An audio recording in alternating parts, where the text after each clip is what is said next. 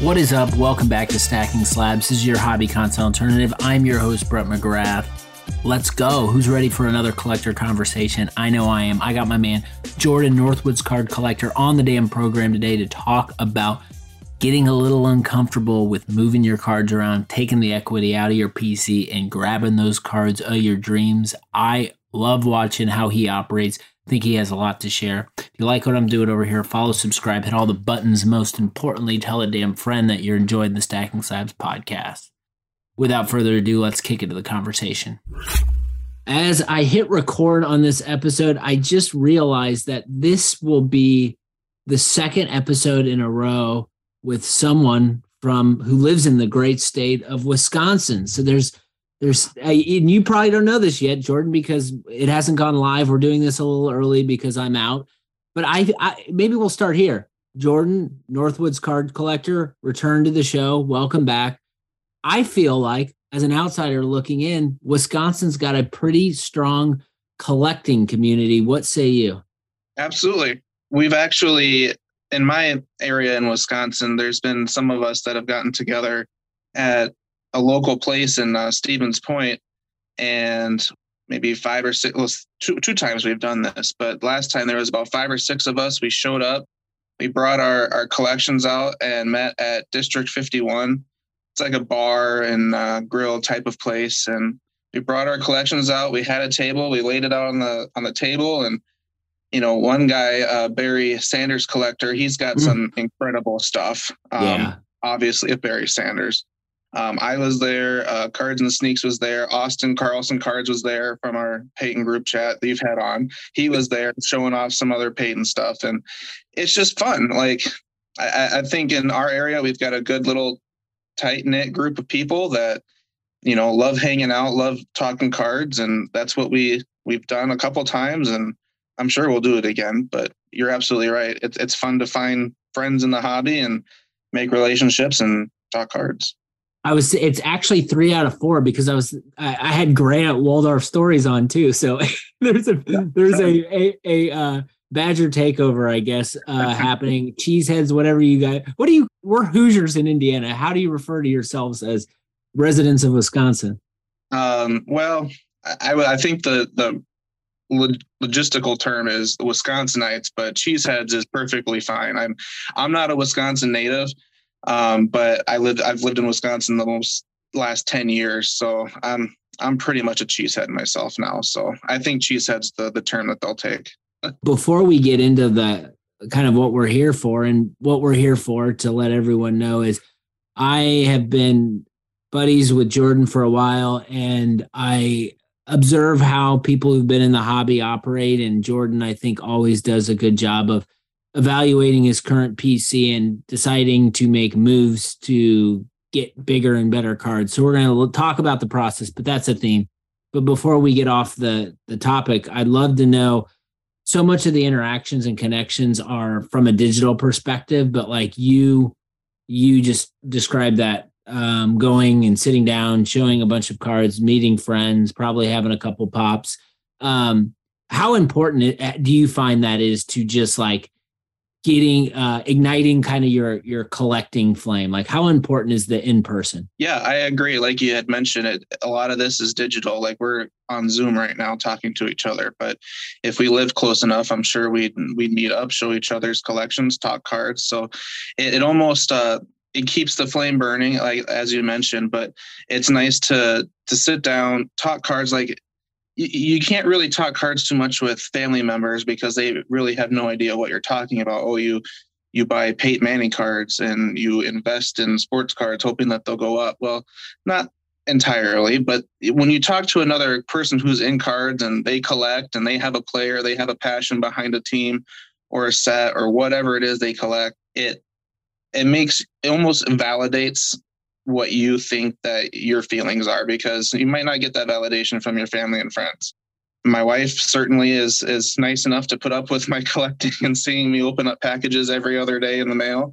But when when you find people that you know you can create a circle with and relate to them in person, it it's a very good feeling. I love it. And before we hop in, I would love to talk because I legitimately in the episode that what that ha- will have dropped on Wednesday, I respond a little bit to the Beckett news and everything that happened, and I think like I wanted to take a little bit of time, and I know everyone gets their jabs in, and there's so many different ways that we can take this. I talk about it from just like business communications. I think something the hobby hobby industry, hobby businesses in general lack, just like service support, great, good communications, transparency, which is what we all demand. But I, I, think maybe I'd love to get your perspective on this. As this was all unfolding, all this news with Beckett, I thought about like my PC and I didn't like take them all out and count them, but I would have to say half or if not more of my cards in my collection are slabbed by BGS. And that it was like the first moment where when they shared the grading levels that are no longer a thing because they pulled back instead of going and like getting those recrossed over or whatever it just made me want to go get them graded by someone else. So i think this is a good learning experience hopefully for them but what what was your read on the entire beckett situation? Like how did you take it? Like what can we learn as collectors from it? Yeah um i i saw that you know release on social media where they showed you know three or four different versions of a 10 that you could get from changing their their grading service standards. My two favorite cards that i own in my collection my 24 karat uh, Fleer Brilliants Peyton rookie and my Contenders Peyton rookie they're both bgs graded slabs. And so when i saw this it's just it's almost like no one asked for that. Like we want so much more out of beckett um, as a company to to be more present in the hobby to there's so many other different things that they could have been doing with their time than changing their service levels which no one in the hobby really asked for. It's not needed. The way that their grading structure is already set up is just fine um, in my opinion. So when they brought this out and they rolled out this you know new way of grading cards and easier ways to get tens it almost just felt sort of like a money grab or it just kind of felt like who who asked for this? That there's your brand could have been a topic of discussion your social media presence could have been a topic of discussion your grading uh, turnaround times um, even the security of your slabs. There was a, a, while back where people were worried about fake bgs slabs with uh, luka rookies and people were reading the, the codes down at the bottom of the slab to make sure it was authentic or not it's just there's so many different things Beckett could have done with all this time that they've had, and they chose to restructure their their grading structure. It just it didn't make sense to me as a collector. And when I went on their post, there was tons of other people who shared that same that same opinion that this isn't something that people who are fans of BGS asked for. So I don't know. I wasn't a fan of it. A lot of other people weren't. And then that ultimately led them to pull back or roll back that idea. I think one of the things that gets lost in this is that there are actually like human beings on the other side making these decisions. And I don't want to pit grading companies up against each other, but it's honestly like the only comparison that we can do. I just think about like Nat Turner and him taking over collectors in PSA and whether you like what they've done or not, like what has happened has been transformational from service levels to technology infrastructure to auctions. I mean there's just been like a consolidation of a bunch of things into one thing and it feels like an entity that's for the collector. So i don't know like it seems to me that these decisions were made while we know nat is a collector the people making these decisions it came off as like they have no idea what being a collector or what we actually want. Is that how you feel or you feel some some way different Nope, I agree. Um, one thing that I personally would like to see change from Beckett that PSA does, which I love, is have a little QR code on the back of their slabs or some mm-hmm. kind of quick reference to pop reports. The Beckett pop report, the way you go about searching it is so it's not archaic, but it's difficult. it's much it's more tough. difficult. It, it sucks, yeah. So with PSA, all you have to do is take your camera phone, hover it over the QR code, boom, your instant instant information. And it makes so much life so much easier, you know, trying to price your card that way or update an Instagram post that way. it takes time to do things with Beckett like that. And that's one thing I would like to see them do differently. One thing else I, I like about Beckett is their slabs feel mm-hmm. a little bit more high end than mm-hmm. PSA does or SGC does.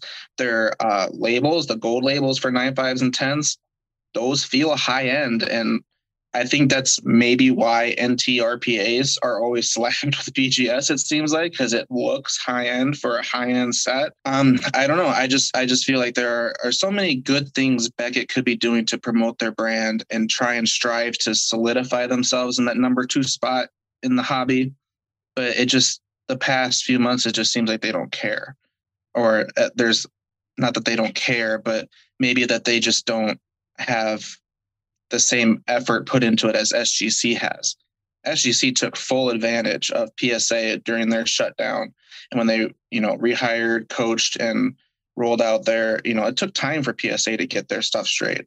And SGC took full advantage of it and BGS kind of faded to the background. But, you know, not to get too long winded about it, but I just feel like I still love BGS, but I really hope that they can uh, get their stuff together. That's so often when something bad happens with a company, we as collectors write it off. But it's funny, all of us are hanging on, and it's like we're in the background, just like rooting. It's like get your shit together. We please, want to support please. you. all right, let's get off the grading, and I want to talk about your PC and your collecting. So. I, as an outsider looking in and knowing you and seeing how you operate, like I categorize your collecting and like seeing you at shows and just the way you operate that you kind of have this like never satisfied mentality when it comes to your PC where you're like always and correct me if I'm wrong as this is scripture? This is just my way I'm looking at the way you operate. You always have cards in your collection that you're willing to make available if they can get you to a bigger and better card that you're chasing. One is is this kind of never satisfied mentality true or false? And kind of two like when did you end up in that zone where you're like all right there there needs to be movement in my pc if i want to end up getting the peyton manning tw- fleer brilliants 24 karat gold right um no that's that's true um in some way shape or form i you, you as any collector i think you have just a insatiable need to want to get the best of the best. Like that's what being a collector is. You want the best that you can you can get your hands on. Um, and so one way that I do that, and and just for you know reasons beyond wanting to always level up, but I have a top 50. That's how I categorize every Peyton card. I have a list that I've started. Okay, number one is my best card, and number 50, you know, all the way through, I make a list and list all my cards in my collection. And so you know you talk about it all the time uh, trying to have like a, a, ceo or ownership mindset of your collection and so that that kind of spurring that on is making that list having a top 50 so you know i have a top 10 and card 11 through 49 might help me crack another top 10 card. So it's just a lot easier for when you you're trying to scramble around digging through your PC or your two two row box trying to find okay what what card do I really want to sell or what card oh I kind of like that one. I don't want to get rid of that one yet you know you go through that mindset as a collector. So having everything listed out and in front of me so I can just say okay card number 40 you know that's a $400 card. A card on eBay just got listed for you know 600 i could sell number 40 mm-hmm. and put a little extra money on my end. And that card that $600 that could be a top 20 card for me.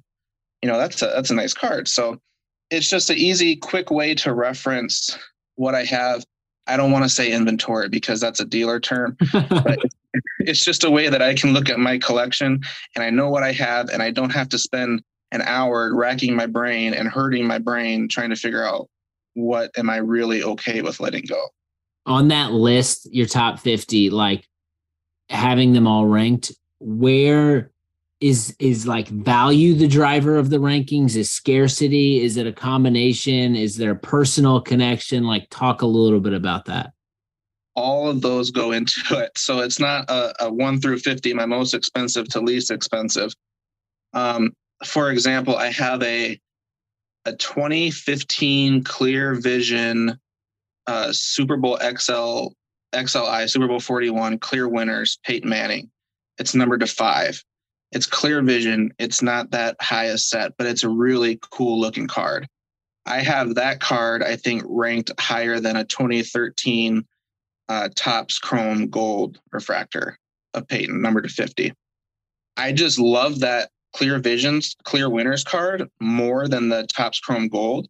Of course, the Topps Chrome Gold is probably triple, if not more, the value of it, but it's higher on my list because I personally like it. But, you know, one through 10 might actually be my most expensive cards because they're the most rare or most scarce cards. So that's that's how I rank it. Uh, that's what goes into it, and it's actually a lot of fun.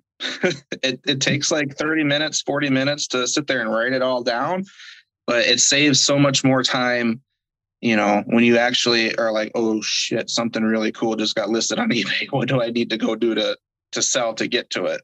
Yeah. Um, and in that clear vision example, I would imagine if the card is out of five and this is what I like about stuff like that is like it's out of five. I, I can't visualize the card. I can visualize the Chrome card, but like the fact that like you probably know that if you were to give that card up, the likelihood of you being able to get it again is probably slim to none, especially with a player like Peyton.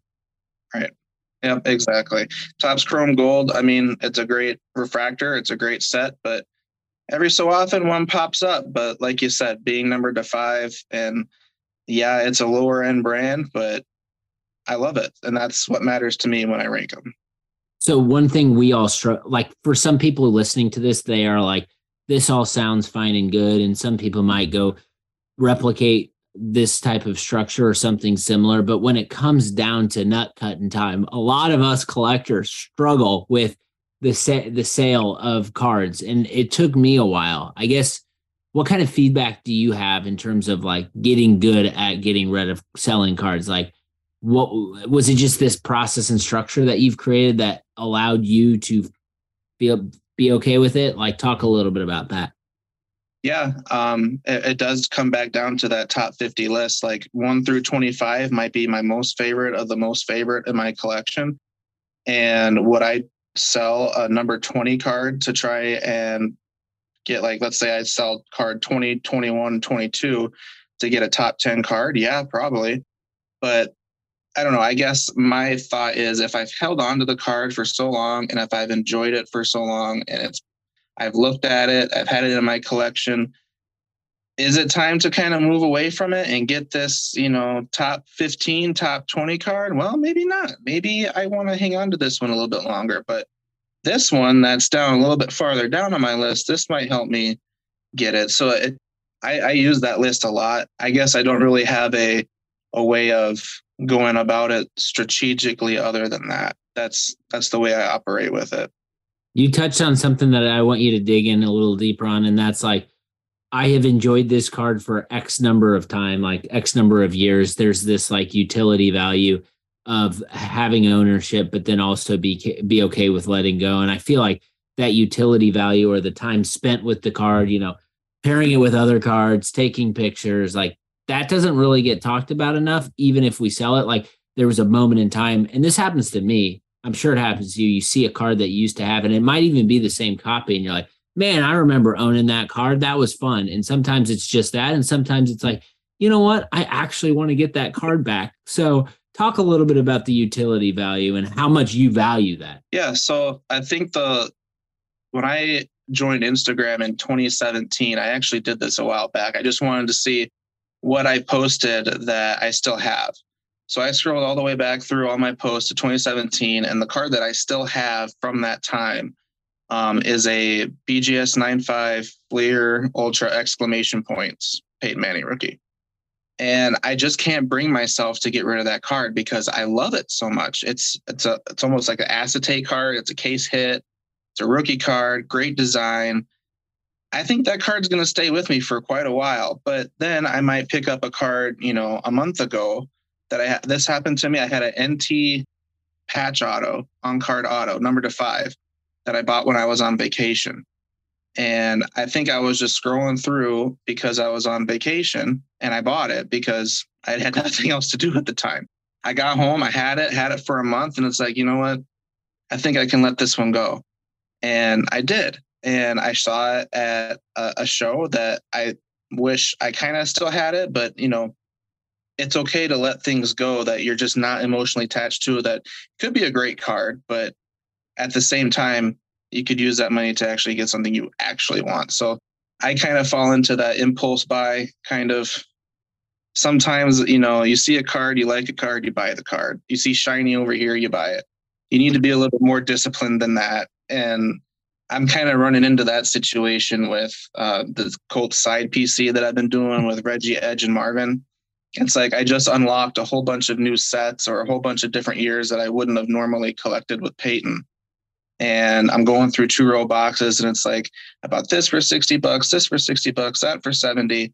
And before you know it, you got seven or eight cards that equal up to 500 bucks, where it's like, well, I probably should have saved that money to buy a, a nice card that I think would actually stick in my collection a little longer than that. So you got to kind of keep yourself from those impulse buys and don't see shiny over here. Actually, be a little bit more disciplined. the dopamine hit is real. Like getting that mail day and like coming home or just like after a stressful workday and just like opening up the mail and pulling out a $60 card, like it feels good. It, it you put it in a one touch and put in your case and you pull it out and it looks good. Uh, but the problem, like you were saying, and this by no means is don't buy $60 cards, like you buy whatever you want, but uh it adds up right? Like over you keep doing it for two months and you look at what you've just done and the next thing you know you've got like damn near a thousand dollars spent when you could have just saved up but it's it's hard. We we want to we want to get that dopamine rush. Absolutely. And it's like well i haven't had a mail day in like a week or two. Let me let me just uh, go find something nice and you know just so i have that like you said dopamine rush. You have that mail day that that fits you through for a week and you're not worrying about it. But like you said, it, it it adds up real quick. And by the time that you had all these, you know, six or seven cards that you bought for this specific amount, you could have bought this different card. And it's like, well, I probably would actually trade these six or seven cards for that one card if I saw it. So totally. That's for, and that's why I need to be a little bit more disciplined as a collector because I'm I'm disciplined in my Peyton PC now. I need to transfer that over to the Colt side PC. Talk a little bit about like the timing of the de- decisions to get rid of cards. Do you have to see your this level up card available? Like you know it's going to be at a show. You know it's gonna. You, it just got listed on eBay. It's on one of the auction platforms. Like, do you have to see it to then start making moves, or are you anticipating cards becoming available through information that you have? So you get through you you start the process early like how do you manage the timing?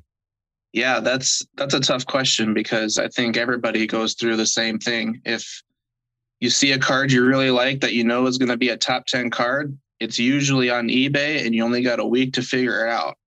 So it makes it crunch time then. You've got to try and find someone to buy it. I don't have an infinite amount of money in my bank account. I'm more the term is card rich that goes around a lot I'm more that than bank account rich, unfortunately for me. I have to sell something in order to buy something. Yeah. And you got to find someone who's willing to buy it when you need to sell it. And sometimes that offer might be 60, 70% comps. And you're like, well, I don't want to move that for that less. You know, I can get 87 on eBay. But you know what? Sometimes you got to make the moves necessary to get it. And then there's another example too. I was thinking, um, there's a a guy on Instagram I've been talking to. I won't say his name because we haven't done a deal or anything, but he's got a, a nice Peyton Manning shield, game worn shield that I want. And I know he has it. And I've talked to him and bugged him many times about it. The problem is he doesn't have a number that he wants to sell it mm. for. He won't give me a price. But he'll say, Well, do you have anything for trade? Do you have anything nice that you think I would like for trade? I was like, okay, well, I dig out some cards, I show it to him, mostly Peyton stuff because that's where most of my high end lies. And it's like, well, no, you know, thanks for offering, but that's okay. I was like, well, do you have a price that you want to put on it? No, I don't have a price on it.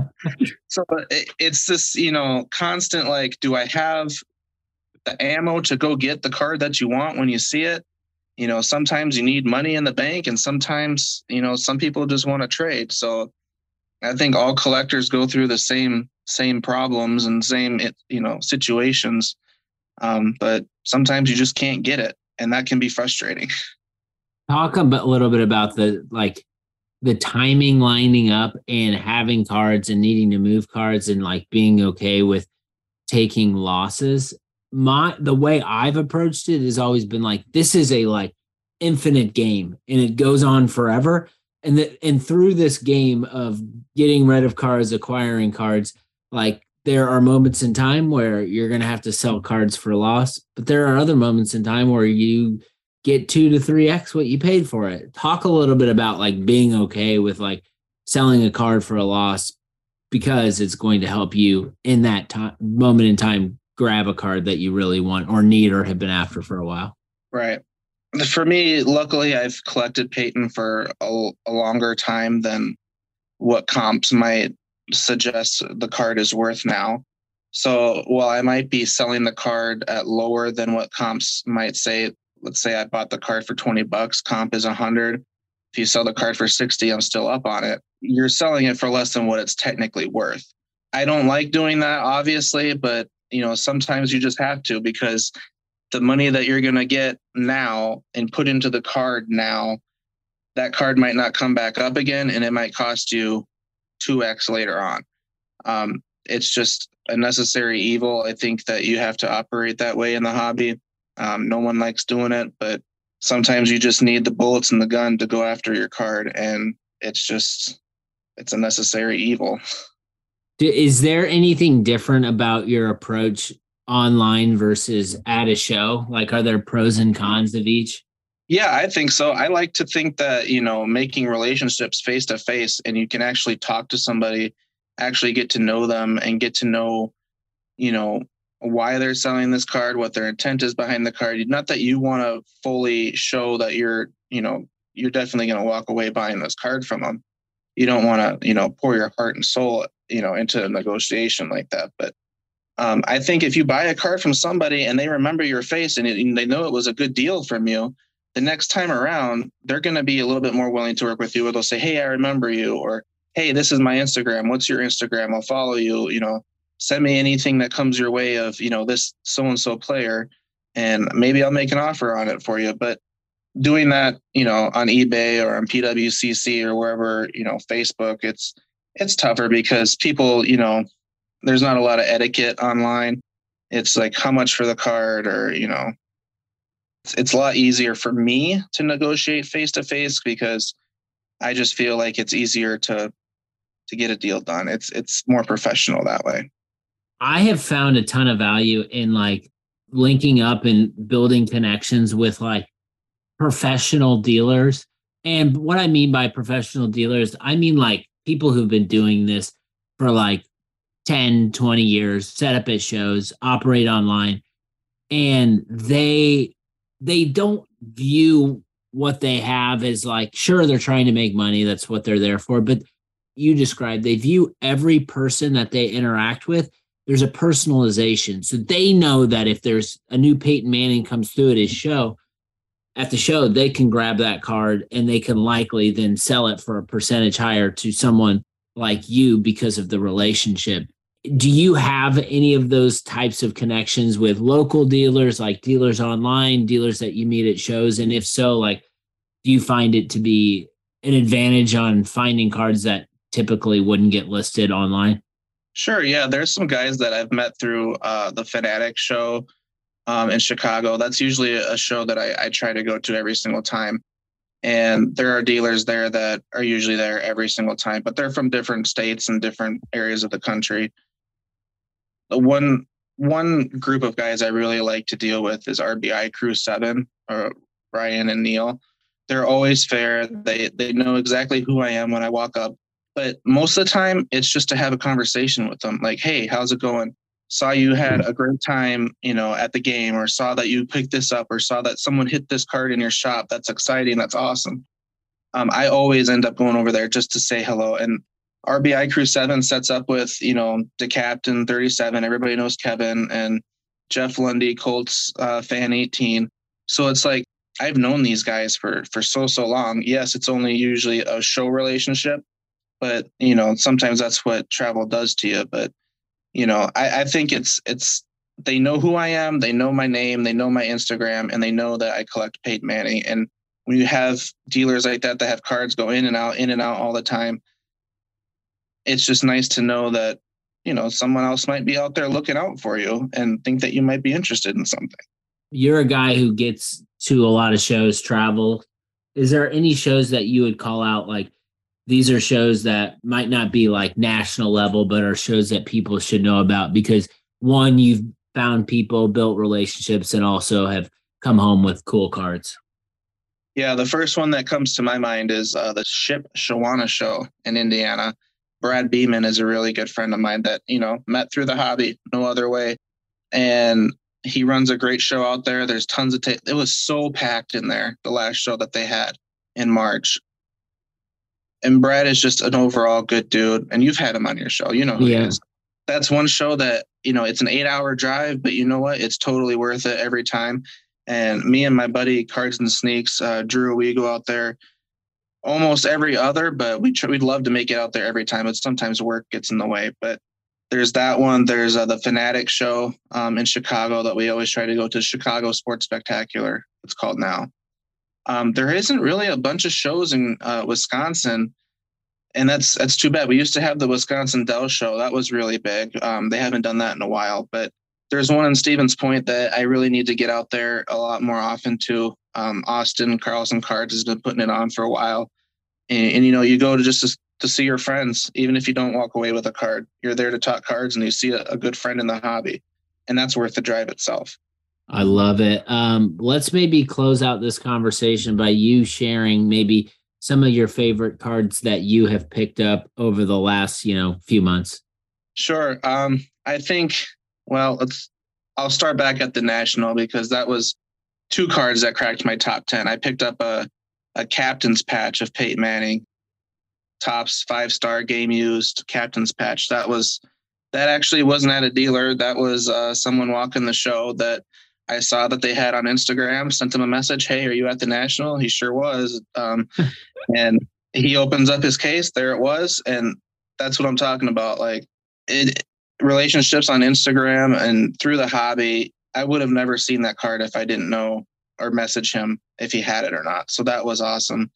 I picked up a BGS 8 1998 uh, Skybox Premium Star Rubies of Peyton, number to 35 that's a definitely a top 10 card. And um, I think since the beginning of the year, that's really when I decided to to really go after the Colt side PC. I always wanted a, a side PC to Peyton. Not that I got tired of picking up Peyton cards, but sometimes it's like, you know, there's a lull. Yeah. Drake. I feel like we're in a lull right now. yeah. Either or Drake or Kevin, someone, you know, and anybody in our Peyton Manning PC or uh, group chats picking up all these cards and say, you know what, I really need to go after something else just to fill the lull. Yeah. I tried going after um, Hall of Fame patch autos, but I found myself like, what am I doing picking up a, a Fred Biletnikoff patch auto? Like, I never saw him play in person. It doesn't really mean anything to me. So I found my way to Reggie Payton and Marvin. And, you know, I saw those players play. They were on my favorite team. Um, some of my favorite cards I picked up of them, I picked up a 2001 Bowman Chrome Gold refractor of mm. Red Wing, uh, BGS 95. I think my favorite Edgerrin card is the Essential Credentials uh, now of him that I have in a PSA 9, his rookie card. And Marvin, I also have an Essential Credentials 1997 PSA 9, the first year of Essential Credentials. So those are those are awesome 90s cards that I love of those players. And I think what I'm eventually end up doing is doing a top 10 of those three guys. So that way I stay structured a little bit and I'm not scrambling around digging through two rows. The essential credentials, I've seen you post those and I've gotten like, there's been so many times where I've seen those cards of players like Edge or Marvin that I don't like or that I I like a lot and have cards of and have passed on that because I'm like, do I want to spend this much money on that? But then when I like zoom out, I'm like, man, you can get like a just completely throwing an arbitrary player. It's like the Mookie Blaylock in basketball would cost like 2x what you're paying Marvin, which seems insane to me. So it's like those to me seem like good buys, especially with the lineage and history and scarcity of those of of that card. Absolutely. Marvin's probably a top five to ten wide receiver of all time. Um, Edgerrin James is a Hall of Famer himself. Reggie Wayne deserves to be in the Hall of Fame. I'll die on that mountain. Let's get him in until he gets in. He's top 10 in receiving yards and receptions all time. How are you not in the Hall of Fame already? So I feel like I'm picking up Reggie Wayne cards at a discount just for that fact. People just aren't tuned into them. But yeah, those those are great cards I've been able to pick up and like you said, at a discount compared to a different sport of the same set. So it's well, just it's been a lot of fun we're turning this into a Colts Glory Days podcast. We we miss watching those guys throw and score touchdowns. Hopefully, we can get more somewhat adjacent to what we saw back in the days soon. But this was a ton of fun, man. I love having these types of conversations. Jordan, thanks for sharing your experience and insight, man. We will do it again. I appreciate it. Thanks for thinking of me. Always appreciate hooking up with Jordan on these conversations passionate collector, has a lot of experience and knowledge to share. That's what this show is all about. You take care of yourself and take care of others around you. We'll be back more stacking slabs on the other side.